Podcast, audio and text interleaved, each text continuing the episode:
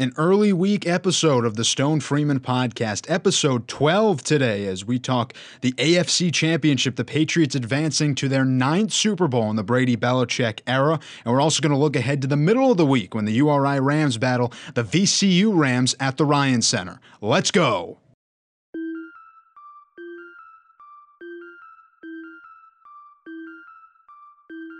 And I'm Stone Freeman. I'm Stone Freeman. alongside Stone Freeman. Seven on the game clock. 74 73. Fats for the win. Got it! Two seconds left. Fats Russell. Excuse me? From Bishop Hendricken, and I'm Stone Freeman. Excuse me? Stone Freeman. Oh, I'm Stone Freeman. where'd they all go? From the State House in Providence, I'm Stone Freeman. For the record, boom, that's the one I'm using. Where'd all the haters go? Who's the weirdo in the post game It's a Curry kid. that wrote Duxbury D U C K S B E R R Y? I can't find a single one. Oh, that's a Stone Freeman from URI. Freeman, excuse me, what? Yeah, Stone Freeman, That's his name? who's named after Stone Phillips. It's a good day to be a Ram, all right? I'll see you guys around town.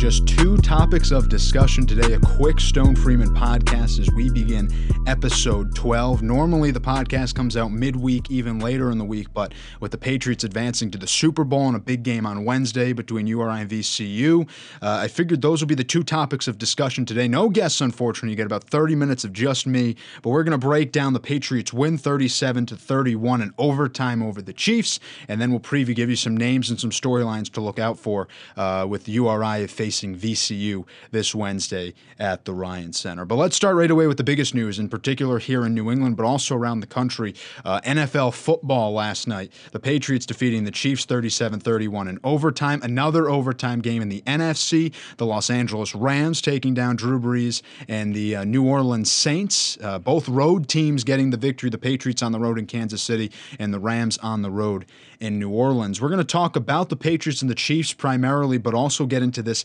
refereeing uh, epidemic that's going on in the NFL that has a lot of fan bases on their heads right now. But let's start with the Patriots versus the Chiefs. Uh, the Pats get the victory again in overtime, 37 31 over Pat Mahomes, Andy Reid, and the Kansas City Chiefs. Brady's line 30 for 46, 348 total yards through the air, one touchdown, and two interceptions. Uh, Edelman with a big night, seven receptions, 96 yards. Gronk, six receptions for 79 yards. But the rookie, Sony Michel, 29 rushes, 113 yards, and two touchdowns. Defense performed well in the first half, obviously. If you watched it, 14 to nothing at the half. They stalled in the second, obviously giving up all of the 31 uh, points to the Chiefs in the second half, but the defense had the Patriots out in front, and it felt like a bigger lead than just 14 at the half. Uh, Tom Brady threw one of his two interceptions at the one yard line, uh, which would have given them the opportunity to jump out 14 to nothing after just two drives. So that gave the Chiefs some momentum in a ruckus of uh, Arrowhead Stadium uh, crowd there. It's a great home field advantage for the Chiefs, but the Patriots come out on top. Now, a couple storylines from this game. Obviously, there were some calls, right? The uh, the Dee Ford offsides on Patriots, uh, what would have been Tom Brady's third interception off the hands of Rob Gronkowski. That's a huge one. Um, some inconsistent on the calls, right? Tom Brady uh, took a hand to the face, it seemed at one point, nothing too major, and they called the roughing the passer. Pat Mahomes, though, took a hand to the shoulder earlier in the game, and they didn't call anything. So some inconsistency from the referees, and again, the biggest referee storyline coming from that New Orleans game that we're going to talk about later. Um, but the Patriots get the job done, and and and that is the storyline here: thirty-seven to thirty-one. Uh, Pat Mahomes didn't even get to touch the ball in overtime. The Patriots win it, but the fourth quarter in particular, uh, and in overtime for New England and Kansas City for that matter, just what a performance! with 9.40 left to go in the fourth quarter, right? The Patriots went forward on fourth and inches, and it was that Rex Burkhead run up the gut that he got stalled on. The, the score was 17 to 14. And somehow we end the game or end regulation tied 31 31. So this is one of those rare games where if you like defense, you got plenty of it. But if you like offense, you also got plenty of it. Special teams came to play a couple times, right? That Edelman ball that went off of his fingertips, or did it? Did it go off his bicep? Did it not? Obviously, it would come back that it didn't, and the Patriots would regain possession, but then Tom Brady would get intercepted off the fingertips of Edelman. So unique play there, but this game kind of had it all, and I put it on my Twitter as I watched it. Uh, I hope you understand that was one of the all-time greatest games, uh, especially in this new wave of NFL football.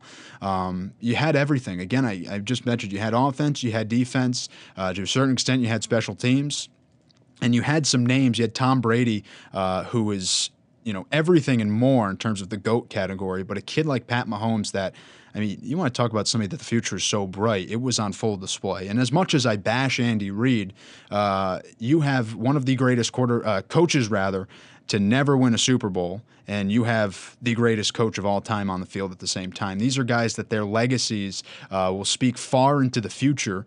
Um, but even for guys on the Chiefs side that that haven't exactly cemented their legacy yet, or their legacy right now is more of a choke artist, uh, time will tell how important they are to the game. Andy Reid is as good of a head coach as they come in the league, um, and in a league where it seems like there's always a coaching carousel, this is a guy that has had two successful long stints with two pretty class organizations, right? There's there's very rarely um, bad storylines coming out of Philadelphia or Kansas City, and uh, it was all on full display last night. But the the biggest storyline for me in this game.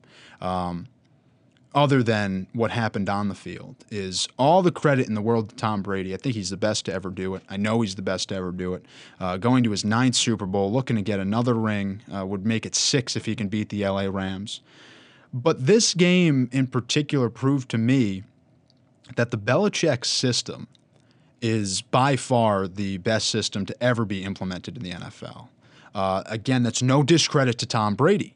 Tom Brady, uh, to a certain extent, uh, has completely written his own legacy, right? I mean, you you look at that game against Seattle, the way he performed in the fourth quarter. I mean, I know Malcolm Butler comes up with the interception, but Brady's fourth quarter was as good as they come. Same thing with, against Atlanta.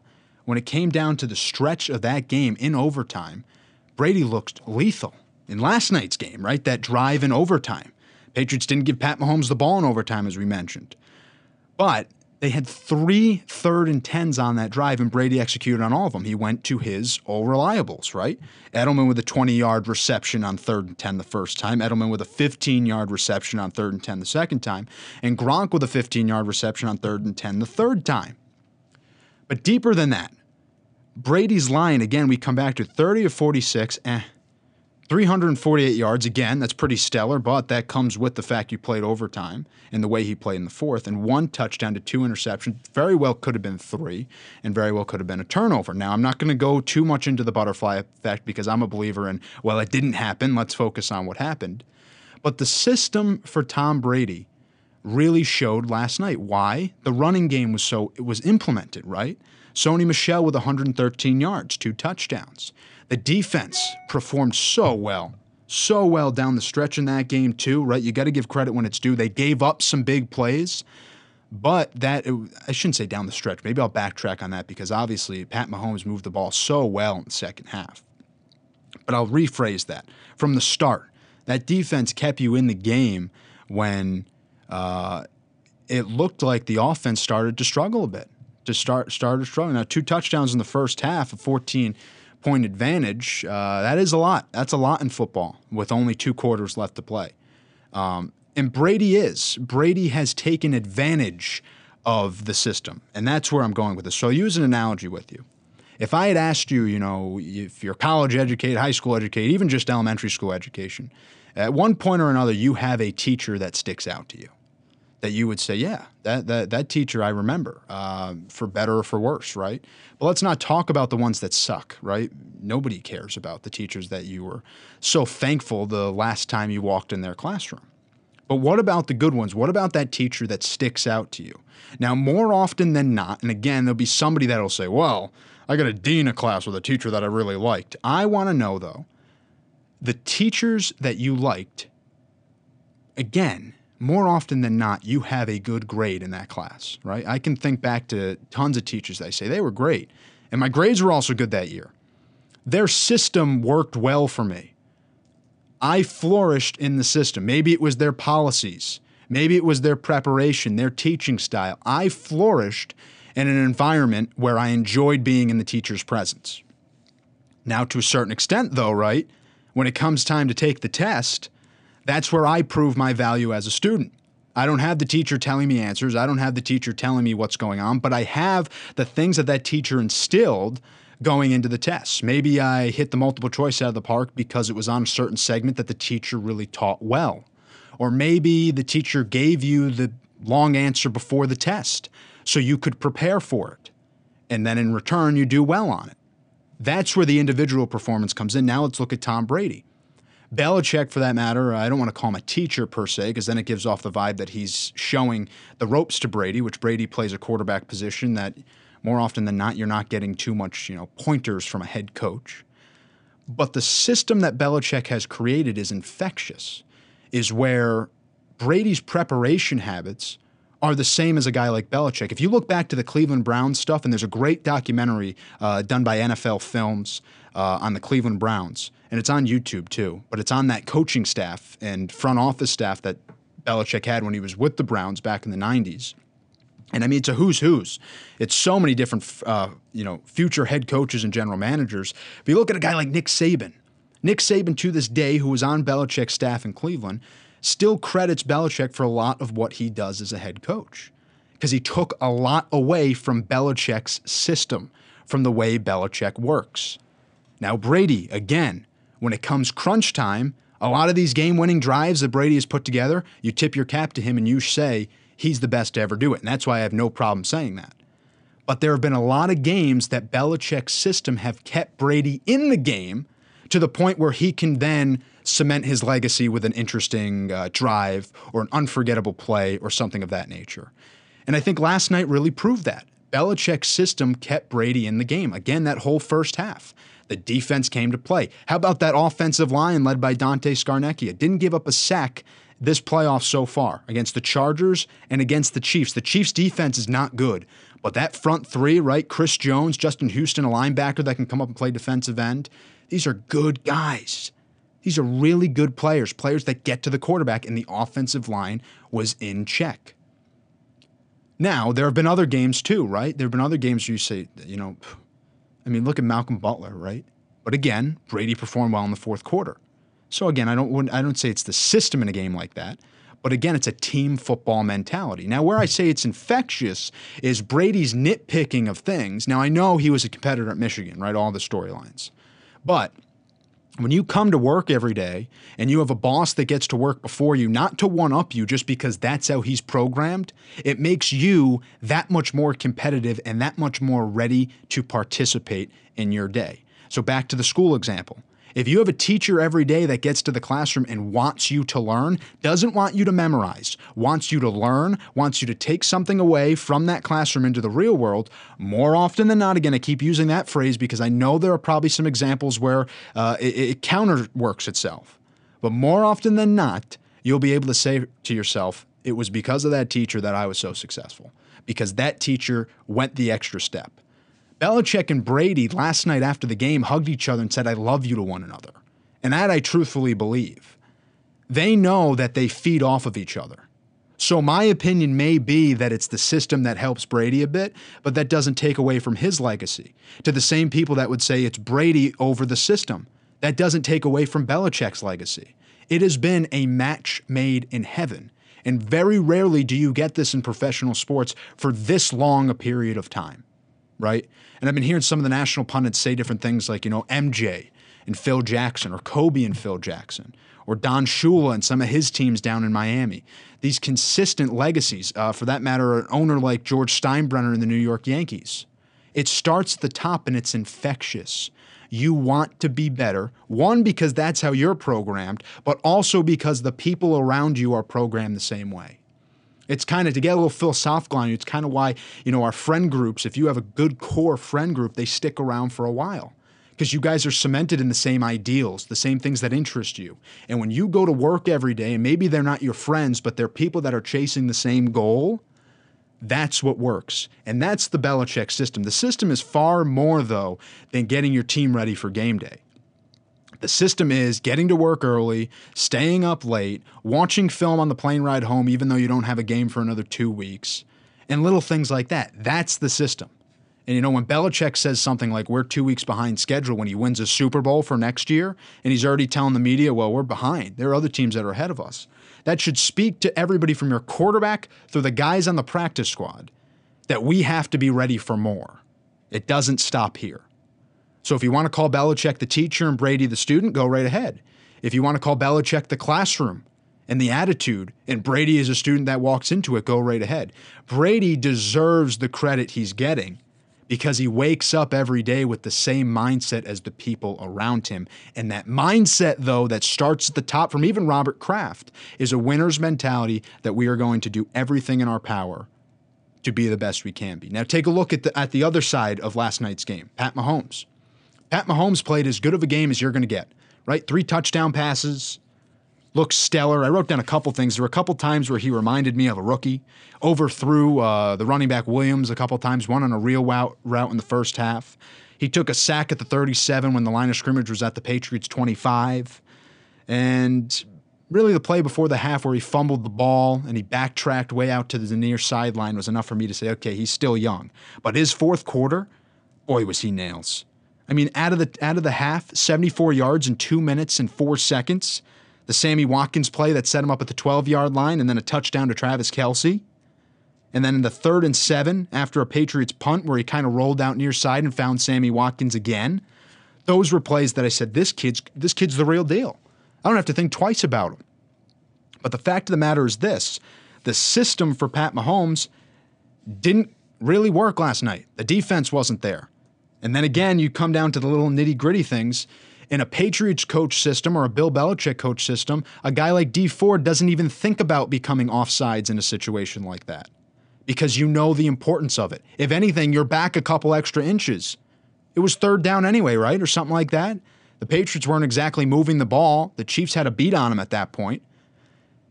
So that's where I come down to is you see a guy again right on the other side of things. A guy like Pat Mahomes that had a lead, uh, was so good in the second half, but the system of being perfect that the Patriots have personified really over the past run wasn't there. And Pat Mahomes comes up short. Now he's going to be real good. Brady talked to him after the game. I think there was a, there was a report from ESPN that Brady had found him and they talked in a private room for just a minute, and they didn't disclose what was said. But when you see something like that happen, that's uh, as much of a passing of the torch as you can get. Right now, I know the Patriots are the physical team moving on, but metaphorically, there will be quarterbacks that have the Sunday night type of feel to them or the Monday night type of feel to them. And Pat Mahomes is going to be one of them. He already is. And Brady acknowledged that. So, an interesting game. And you give credit to the GOAT, the greatest of all time to ever play the quarterback position in Tom Brady. And I'm not saying I choose system over Brady. What I'm saying is the system has kept Tom Brady in games that allows him to be great. And that's the critical part. When you have a system or you have a situation or you have a leader that allows you to be great, allows you to personify your best self, that's when you can create a long lasting legacy for yourself far off the football field. But we saw it and we've seen it this past, what, 18, 20 year run with Tom Brady and the Bill Belichick era. These guys have the same mindset, and it's infectious to feed off of each other. Now, before I get to the final thing uh, and the Patriots and whatnot going on and moving on to the Super Bowl, I did want to touch on this referee fiasco.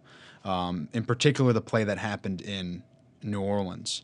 Um, and I'm, I'm forgetting the players' names exactly in the exact situation, but really a blatant helmet to helmet slash pass interference play along the near sideline if you're watching on TV. Sean Payton addressed it after the game, said the NFL contacted him and, and you know, apologized, essentially said we missed that play. I just have two quick things on this. One, obviously, it's a blatant miscall, right? I mean, it's it's as brutal as a hit as you get. You get two referees sitting there, neither one of them throw the flag. I had this gut feeling when it happened. It was one of those things where you're waiting for somebody to do something, and by the time everybody waits for another person to do something, you realize it's been too late. And I know that sucks, especially in that stage of the game where the Saints were driving and looking to score a touchdown. They have to settle for a field goal. I get all that. I get it's frustrating. Um, but but in comparison to the calls in the Patriots game, I mean, the Dee Ford play, I mean, that's a penalty. And and I know for Chiefs fans, it looks really freaking shady because you got a you got an offsides call when Brady throws an interception, but he was offsides. That's a play. Um, I thought the refs, the biggest missed call in the Patriots game was a pick play that opened up Williams along the near sideline to score. Um, but other than that, I mean, they missed a pass interference against Gronk. They made a pass interference call for the Chiefs against, I think it was J.C. Jackson along the far side right sideline. Um, they missed a roughing the passer on Pat Mahomes, and they made one on Tom Brady, and they were kind of the same play. Uh, I wasn't so rattled with the Patriots officiating um, as much as the, the bigger point is the play in the Saints game, though. I mean, that's really bad. That's really bad. And I think we kind of microscope, both Chiefs fans and Patriots fans, the officiating in the AFC game because of the fact that we saw that play happen in the game before. So automatically, NFL officials have, you know, bullseyes on their back and we're just eyeing them down. Final thing on this uh, referee situation, though, is I do put blames on those officials that didn't throw the flag in the Saints game. But there's a lot of these pass interference, and was that a catch a couple of years ago? Where I don't blame the officials as much as I blame the league. Now, the officials are part of the league, I get that. But I don't think these officials actually know what's a catch for to a certain extent, what's a pass interference, what's a roughing the passer, what's head to head, what's leading with your hand, all these different rules because we're starting to manipulate the rule book so much that that a lot of them and again they they to a certain point have to know this. But but I start to question are we training officials right? Are are is the rule book, you know, defined enough? Because there's just a lot of things that that to the naked eye without a replay, I don't know if you can call it right off the bat, right? And these pass interferences, a lot of them now are just hand fouls or just guys that are getting too handsy with one another and we're throwing a flag. And then you guys get getting rocked or completely hung all over like Rob Gronkowski almost every play and you're not getting anything. There has to be consistency there. But the, the greater point to it is the play that the refs missed in the St. Louis New Orleans game. Oh, St. Louis. I keep saying St. Louis. LA. The LA New Orleans game. That one is bad. That's an exception to the rule. You have to make a call in that predicament. And both of them missed it. So, final thing the Patriots are advancing to their third straight Super Bowl, four of the last five, five of the last eight, and nine total in the Brady Belichick era. Whether it's the system, whether it's the quarterback, they both allow each other to be great, and that's the infectious part. We'll take a second, and we're talking college basketball. Stone Freeman Podcast.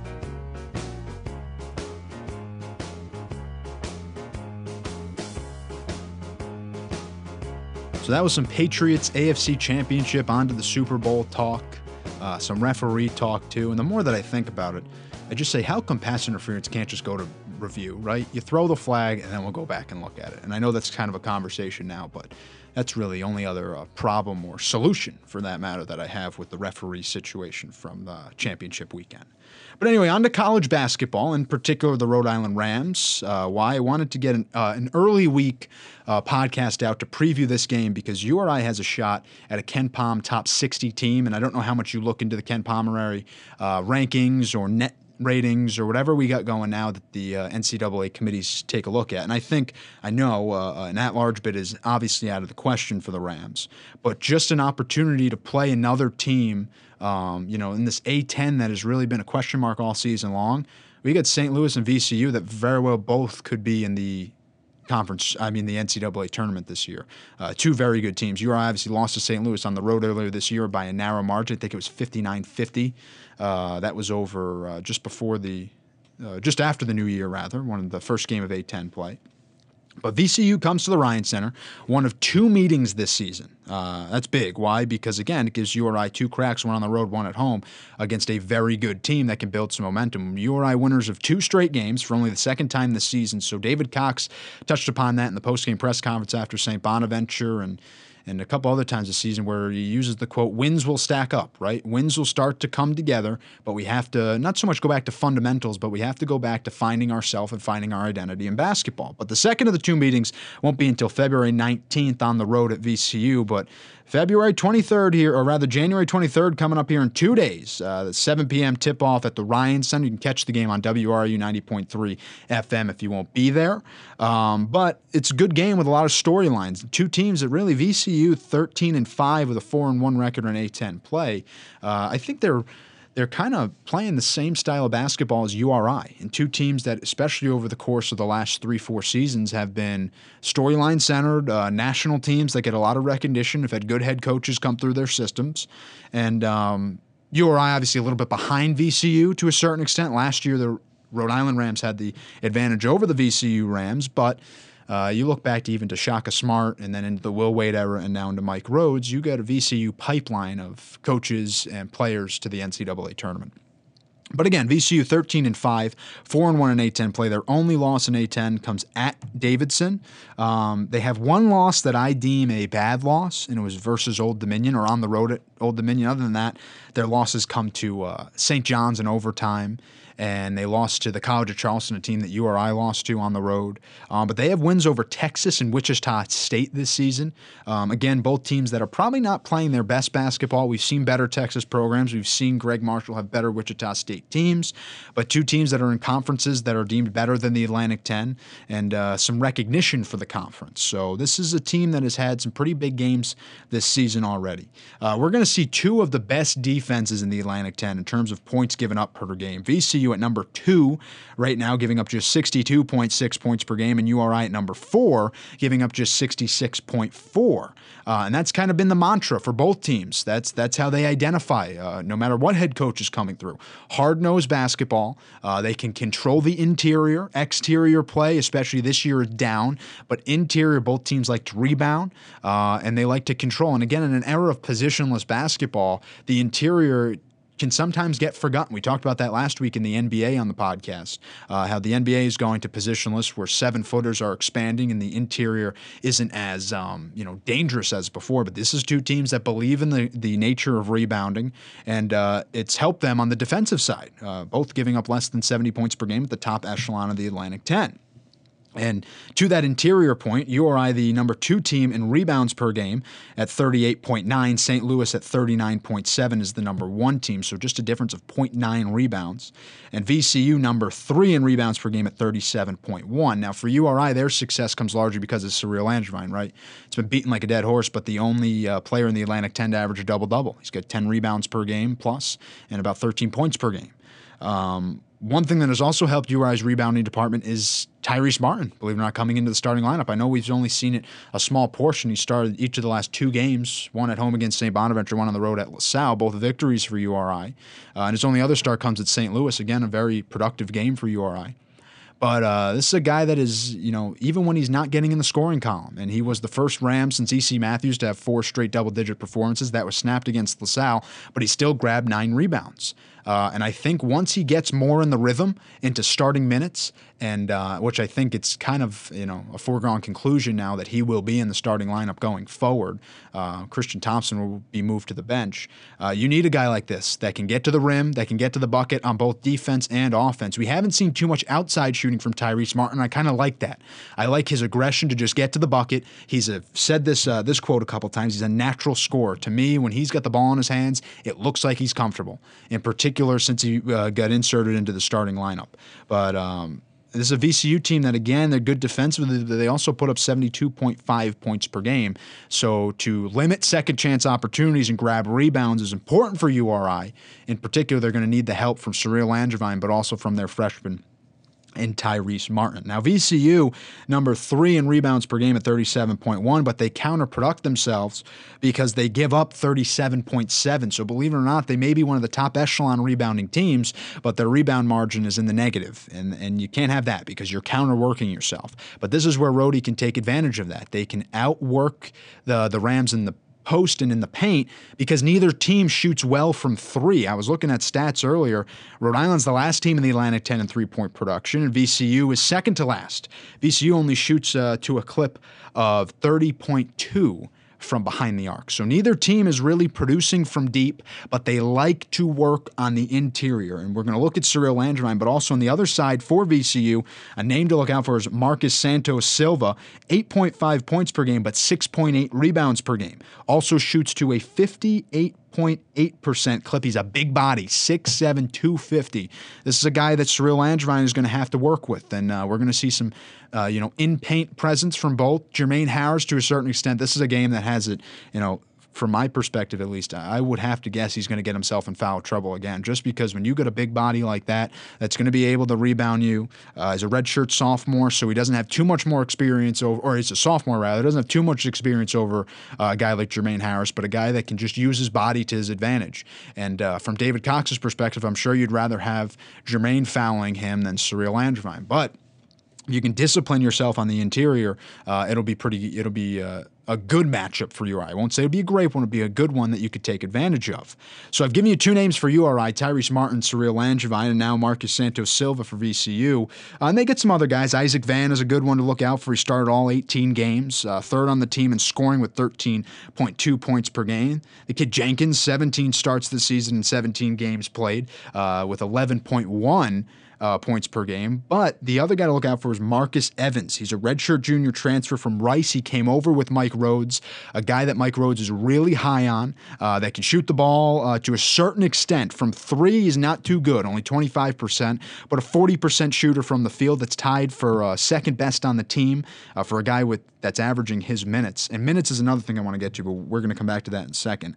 But Marcus Evans does not shoot the ball well from three, but he's still getting 13.4 points per game. Grabs a couple rebounds, 3.2, but these are just a couple of the guys at the top echelon of the scoring category that I would keep out for. Marcus Santos Silva can rebound and score a bit, and Marcus Evans.